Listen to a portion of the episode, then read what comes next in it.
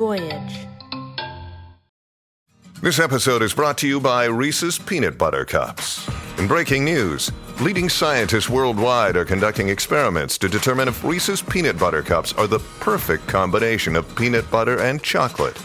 However, it appears the study was inconclusive, as the scientists couldn't help but eat all the Reese's. Because when you want something sweet, you can't do better than Reese's. Find Reese's now at a store near you.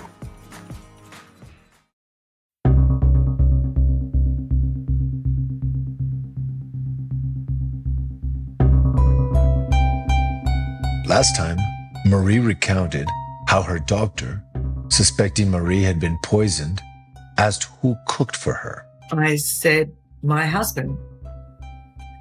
He said, Is there any tension between you and your husband? I went, Oh, yeah.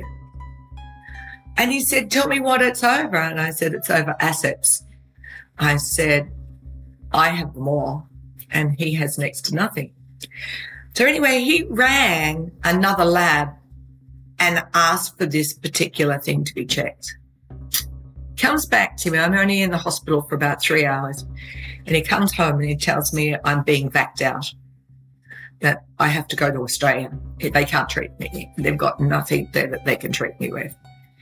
And he said, I'm going to ring the uh, airlines. He said, I need you to be watched.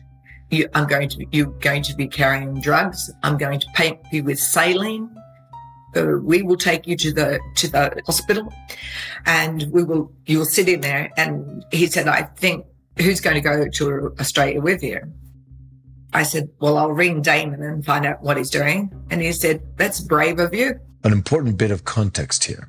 Maree had no family around at that time. While Maree was still willing to be around Damien, she was also taking the poisoning theory seriously. I was giving it credence. I was starting to think now. Do you know what I mean? We'd had all these arguments, all these bloody girls. Um, he was back on the phone, I know, to New Zealand. I, I, I knew something was wrong. And do you think I could pinpoint that he was trying to take my life? He, he, I was in his way. He needed to get rid of me. So I rang him and I said, Hey, I'm really sick. Um, they believe I have been poisoned. Um, and he goes, There was stone silence. And I said, Can you hear me? And he said, Yes. I said, They think I'm being poisoned somehow. And I'm going to have to go to Australia. They can't treat me here. Would you come with me? And he said, I'm not going to Australia with you. So I then hung up, tears came down, and I rang a girlfriend and I said, Do you think you could come with me? Because I'm pretty sick. And she says, No. What about Damon? And I went, I just, I've asked him, he won't go with me. And I said, You have to know that they think I'm being poisoned. And she went, Oh my God, it's him. Anyway, I get to Australia. I'm put back in hospital. I'm there for a couple of days. My sister comes in. Damon does come with me at the end because he's getting all these telephone calls saying Maree is gravely ill, you know. So we get over to Australia and uh, he's not allowed to see me first up uh, while the doctors are all talking, of course. So I'm put into a ward treatment and uh, he comes in. My sister's sitting there beside me, and all he could do was ask for money. I need a thousand dollars for this. I need five hundred dollars for that. I need this. I need that. And my sister said to him, Get the fuck out of this hospital. My sister is dying and you want more of her money. Now get out of here. so I stayed with my sister for quite some time. And uh, then I, uh, what is happening in Vanuatu at this time, our residency is being reprocessed because it had to be reprocessed every three months in those days. Not now, but was in those days. And um, it was going to be two weeks away. Uh, so I said to Damon, what about if I fly to, because I have to go back home to Vanuatu. What about if I fly to New Caledonia, right?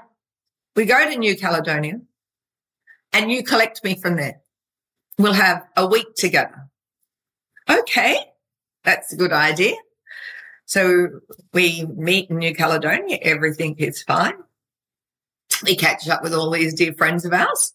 If it sounds like Maree had very casually shrugged off possibly being poisoned, that's not the case. Marie had a plan. There was a strategy at play on her part. I'll say it quite clearly. This boat, that our home, is in my name, not his. All right. I was going home to end the relationship, get him to go. Right. And I'd already spoken to John and said, if I get stuck, would you fly to Vanuatu and get me home? All right. So I had, I had some stuff up my sleeve, but I had to get back. Yes. I had to get back to the boat. And I have to see a doctor every two weeks for so many weeks to, because uh, the toxins are still there, but they, they're going down. It was a joke with the doctors make sure you cook for yourself. Right?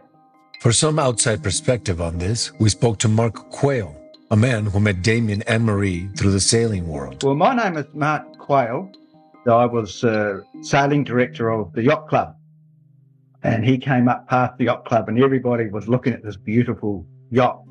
And he anchored out in front, and he came in and with his crew to um, just ask some questions and help and things like that because he'd come in from Australia.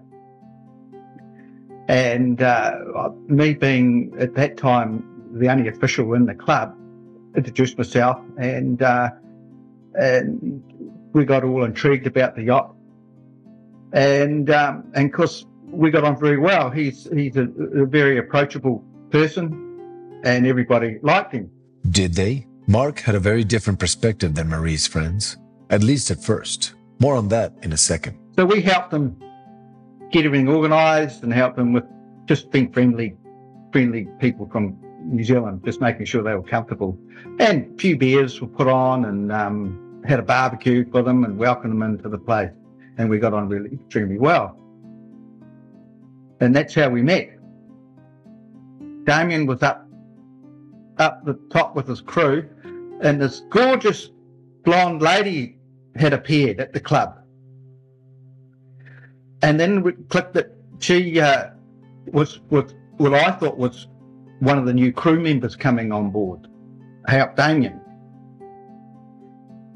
And I said, introduced myself, and I said, Oh, so how do you fit into it? And she said, I own the boat, and I'm his wife. Oh, his wife? He never mentioned. He never mentioned he was married at all. We just assumed that he was single.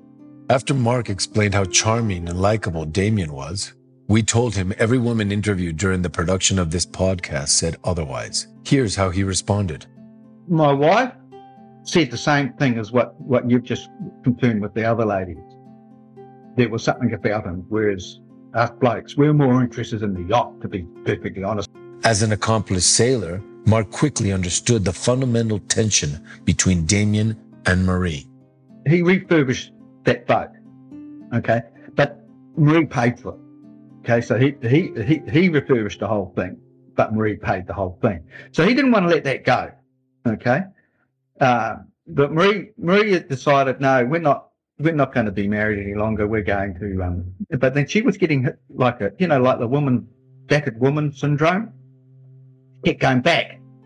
And that's what we were struggling with going back. But then if you look at psychology, that woman battered syndrome, they do go back. And that's what was happening to her. Definitely the boat. It's definitely the boat is, is, is the whole thing. She put a lot of money into that boat. And so she was trying to protect that investment. And he obviously had a dream of doing the boat up, but had no money. Okay. So what his goal was, now this is me, this is, this is only my opinion. Okay. What his goal was, was to find a rich lady, which he achieved, to pay for doing the boat up. Okay. What he didn't bank on was the rich lady was also a very strong lady. Okay. So when, so she fought back and she wanted to have shit and she realized the marriage was over and she wanted to have her investment back. In 1971, the New York Times reported that the cost of the Concorde program to build the supersonic airliner had ballooned from 400 million to 2 billion. At that time, the British and French governments were working together on the Concorde. They noted that 250 planes would have to be sold for the builders to turn a profit. At the time, 16 airline companies had taken options on 74 Concordes, but none had yet placed a firm order. Forbes reported that the last Concorde flight was in 2003.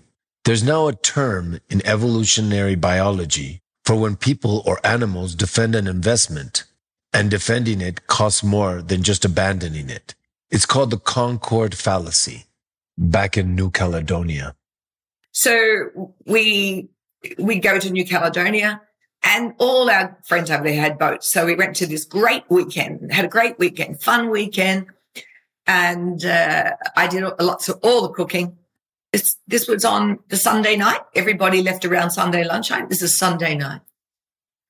So I cooked the meal. We're chatting. Everything's fine. And I said, I'm going for a shower. So I went for a shower and I heard all this ruckus in the boat. So I said, when I came out, I said, oh, what did you just do? He said, I've let some of the anchor out, you know, so we've got a bigger swinging circle, right? I said, oh, okay. Okay. Thought nothing of it. We uh, go to bed, wake up the next morning, and the boat is on the foreshore of an island. Anyway, I make a cup of tea. He tells me I'm paranoid, not to worry. The boat's not going to fall over. Anyway, in 15 minutes, the boat just goes bang. So the boat is now on its side and with a little water. And I said to him, what are you doing to us? What are you trying to achieve? If you are that unhappy leave. Go wherever you want to go. I'll give you the money and the, for the ticket, but just stop doing and tormenting me this way. Anyway, we didn't speak for something like 10 hours. The tide's coming in and the boat's starting to right itself.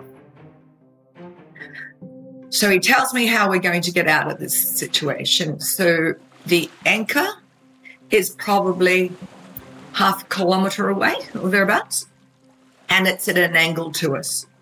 So we have to inch sideways up to it, right the boat, and get in front of the anchor to pull it up. So I'm given a set of instructions go to the pointy end of the boat, got the bow, and slowly, when I tell you to hit the anchor chain, you hit the anchor chain. Make sure the anchor chain stays on the roller. Put your hand up if you want it to stop if you see it starting to slide. This went on for about 10 minutes. And then he threw the boat into full gear. The anchor chain came off. I couldn't do a thing about it. It pulled all the stainless steel uh, lifeline all off the side of the starboard boat. It came flying back at me. Right? I'm pretty agile. I jumped, but I jumped onto the other side of the boat, made a mess of myself, scarred myself. So now it was going to be very hard how we were ever going to get this anchor. But with that, I stood up and said, Enough. I know you are trying to kill me. If you are not a sailor, all the boat terminology Maree explains might be a little confusing. Here's a simple way to summarize Maree's account here. The boat was laid over, not capsized, not upside down, but tilted to the side in a way that boats are not supposed to be, stuck on the shore. To free the boat, Maree says Damien instructed her to stand a certain place on the boat while he operated the engine. While Damien's expert level skill as a sailor was in question at times, as we've mentioned previously, he was no novice. It would seem reasonable to assume he was a capable enough sailor to know what he was doing in this instance. According to Maree, They were alone on the boat at this time. I sat there. I was mortified. I saw the damage on the boat. I was bleeding everywhere. And we were stuck out in the middle of this bloody island thing in this bay. I got on the radio and called and said there's been an accident and that would somebody come and see that we're all right as we're coming in because we have to motor in. We got the chain up. He went and got the chain up and the anchor up. And I would not leave the radio. I was a mess. So when we get in, we have to now pen in because we can't stay out there because of all this enormous damage. And I am so angry. I, I can't get over how angry I am, for lots of reasons. One, I'm angry at myself because I didn't see it coming again. The damage that I'm going to have to pay for because the boat's no longer seaworthy to go offshore so we can get to Vanuatu. So we had to spend a week in, in New Caledonia uh, getting all of this all organized. I nearly got to the stage where I was to fly home, but we found somebody to sail with us and come back. So I was, I had a bit of pressure taken off but, but he wanted to go in and see islands. I said, no, we're going straight back. So I'm back. It's now early May by now. He said, you're paranoid. You're the one that's sick, not me. Right? You're the one that's got too many drugs in you. He was a smart ass. Right? I said, listen here, Damon. I've been through more doctors in the last month and everyone agrees I've been poisoned. All right. I've just had you purposely make this dreadful mistake. When we go back, you are going right? You can pack up whatever you need, but you've got to go. So it was pretty tense, but it was, I, I was able to live it. Anyway, while we were in, in New Caledonia, we got word that we, our visas were all in place and that we could now come back into immigrant through immigration and it'll be all stamped. But in the meantime, I got all the work done, um, all the stainless steel work done. And then, uh, when we get to, um, Vanuatu. It it is ugly. It is ugly. Um, uh, there were bouts of physical pushing and pulling. Um, we no longer shared a room. So I was actually putting things in place. He hated that I told him he was never to sleep with me again. And since that day, never has. Um, and um, so I, I, resumed school, and uh, but I did a few things to to to save myself. I took all my legal papers, and I had the principal of the school um, uh, store them in a safe. Um, I went back to the doctors and told them that I was very worried about that my life was in danger. Anyway, it was a couple of weeks and I asked him to pick me up after school at half past three and he never picked me up and I get collected at a little restaurant bar. And um, what, my girlfriend from from uh, the school was with me, and she said, "Maree, you've got to look after yourself. I don't. I believe he's going to try again." Anyway, we I got into the dinghy and go across the harbour to get to the boat, and as I'm climbing onto the boat, he lets the dinghy just um, move away from the boat. And like he wasn't going to get on the boat.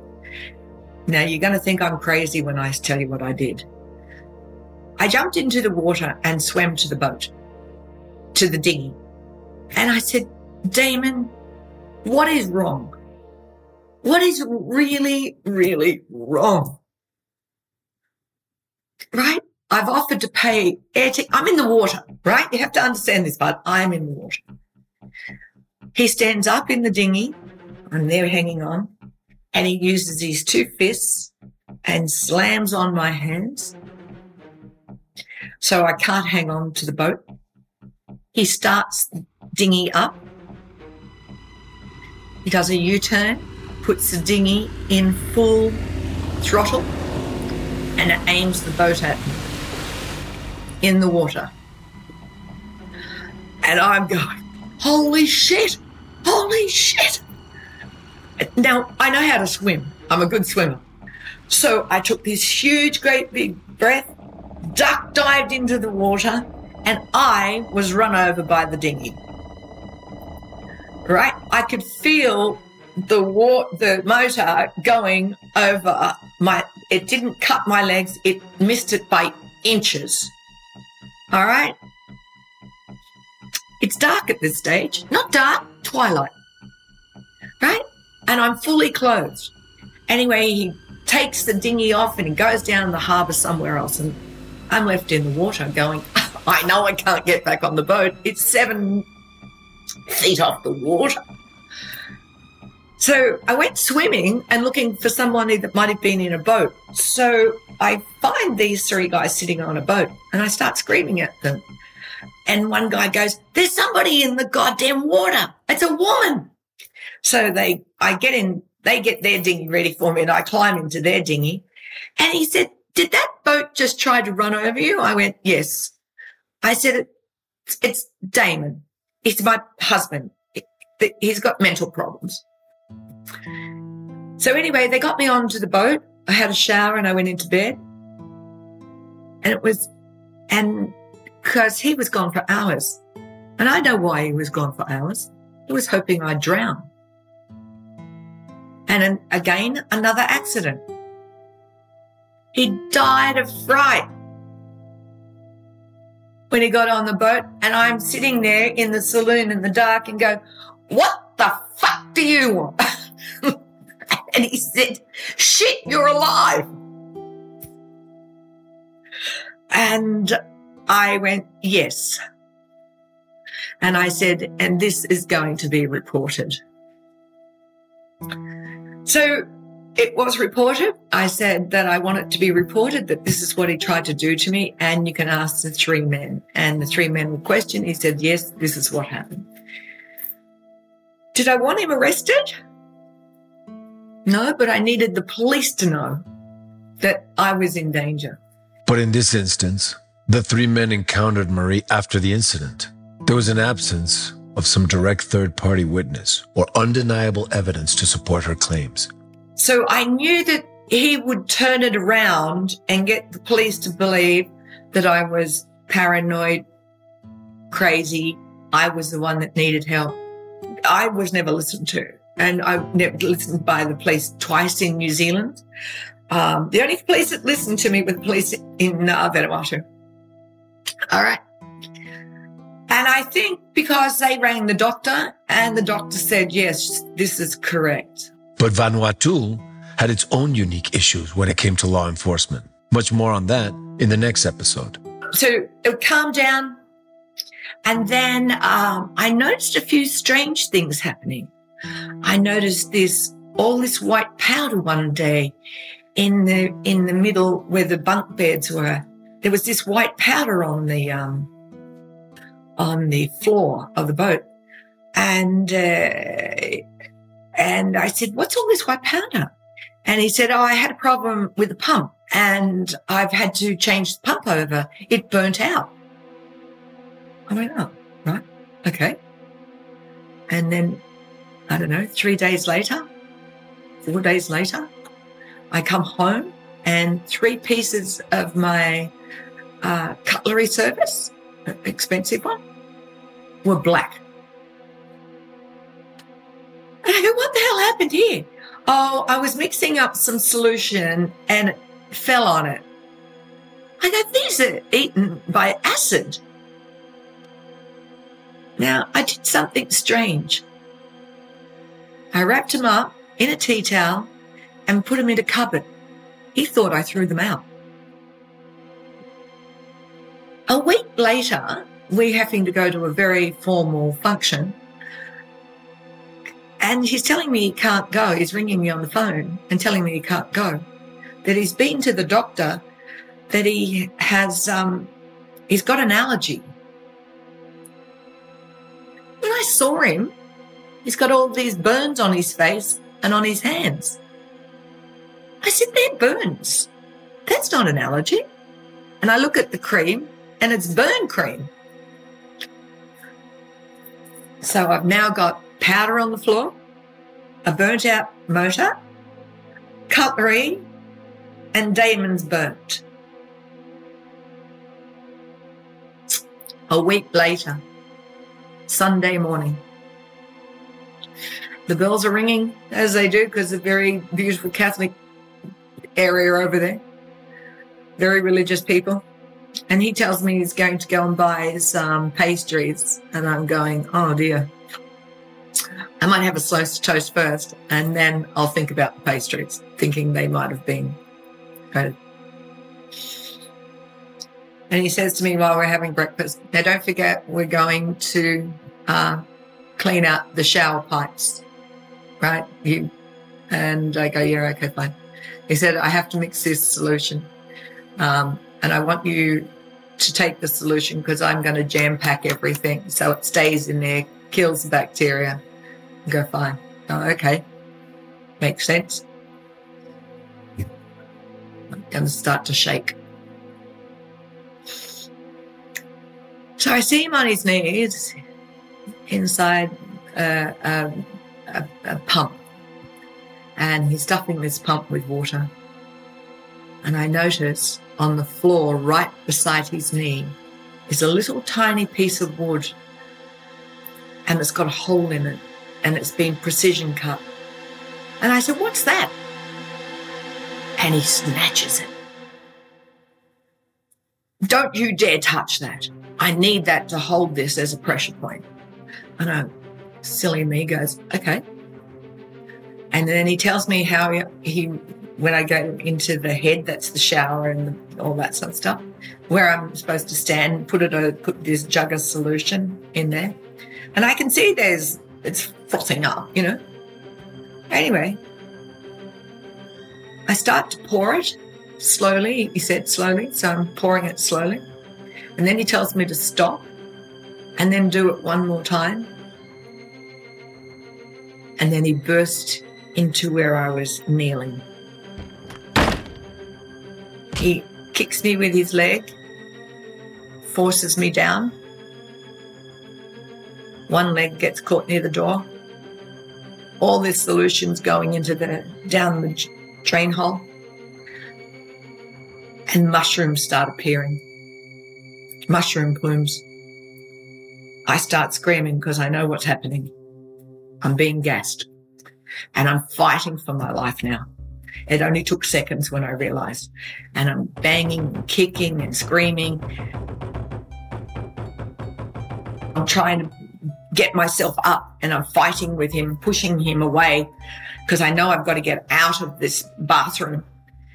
Anyway, I get myself up. I'm standing up and I'm hanging on to the door uh, with my hands and, and, and I've got one leg there and he's jamming, pulling this thing off me. And he realizes that, um, I'm not, I'm not going to let go because I know what's going on. So he, um, he punches me in the chest, big punch. I still, I'm still hanging on. And then he, um, slams my hand punches my hand and then shuts the door on my hand, opens them back up and punches me through the chest and the rib cage. And with that, I fly back, hit my head against the other side of the bathroom. And that here I now lay in this gas filled room. And I laid there. I had stars going on, tears rolling down my face. And the crying stopped just like that. And I knew from my first husband. Maree's first husband was a detective. That these people make a mistake. There's always a mistake. You just have to find it. So I the gas is now coming up the um, bathroom hole, the shower hole, and also out of the sink. I've got the bath mat and I've shoved it down the sink. First, you have, I forgot something very, very important. Before I went into the bathroom, he made a note of telling me he had turned the water off. Okay? So I couldn't back flush and flood everything out to keep the gas at bay. So I then, um, there was a small bath towel, hand towel, and the bath mat. So I put the hand towel over the, uh, as much as I could over the shower and, um, and over into the sink. But it kept coming. It just kept coming. And there's dorade vents in it. And the dorade vents had, I realized, had been locked from the outside. A dorade vent is a type of vent that permits the passage of air in and out of the cabin or engine room of a boat while keeping rain, spray, and sea wash out. The doors, this was a two way bathroom, both doors were locked. And this is how clever he is. And we know that sociopaths and psychopaths are very clever. This little piece of wood I saw is what he put over the handle of the door. So it couldn't go down. So it didn't look like there was a struggle. Right? I can draw that piece of what it looked like. Anyway, I was in there and I'm thinking I need water because I'm start, I'm now going through the stages. I'm thinking if I lose body functions, I know it's all over and I have to, I have to try and get some fresh air. And then I realized the toilet and it was the toilet water that saved me. I took off my t-shirt. I put it into the toilet. Now you have to understand that the toilet water was not fresh water, right? It was seawater. So I put the t-shirt over my face put myself into an S bend, put my hands over my face, and then kept breathing. And I could feel my consciousness coming in and out. At this stage now, the lights are out, so I am in pitch black. Right? I was in there for 40 minutes. That would be enough to kill anyone. So he called out to me. Maree, can you hear me? And I'm a bit stubborn. I refuse to answer. And then he waited quite some time. And I heard the phone ring. And he said, I can't talk now. The job's not finished.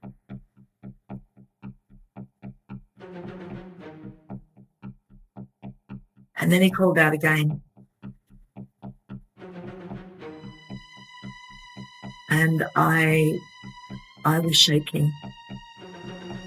And I remembered something out of the Bible that said the crow only crows three times. And on the third time, I said, I can hear you. Maree is trapped on a boat with a man who has just tried to kill her, succumbing to the gas cloud he has unleashed into the confined bathroom. How can she escape with her life? On the next and final episode, we'll find out. Dead in the Water is a production of Voyage Media. The series is produced by Nat Mundel, Robert Mitas, Kaitlyn Brown, and Dan Benamor. Reported, lead produced, and written by Dan Benamor. Edited by Nick Messitte, Nick Shoup, Jaxson McLennan, and Andres Coca. Original music by Derlis Gonzalez narrated by Tony Dalton. If you're enjoying the show, please leave us a five star review on Apple Podcast or anywhere you're listening, and subscribe now for future episodes. When 27 year old Gretchen Fleming leaves a West Virginia bar with a former police officer on a winter night in 2022, she's never seen again. Diligent investigators close in on an ex cop with an unlikely story and an unsettling reputation in a recent episode of the Unsolved True Crime podcast, Last Seen Alive. Last Seen Alive is a true crime podcast researched, written, and hosted by crime analyst Leah Owens. Cases covered include disappearances, homicides, and suspicious deaths, all of them unsolved, and all of them in need of tips from the public. Recognizing that the right piece of information can sometimes be the difference between a cold case and resolution. Last Seen Alive exists to bring public awareness to cases that need it. Listen to Gretchen's story and more than 100 other gripping mysteries as told by a working crime analysis professional. Find Last Seen Alive wherever you listen to podcasts.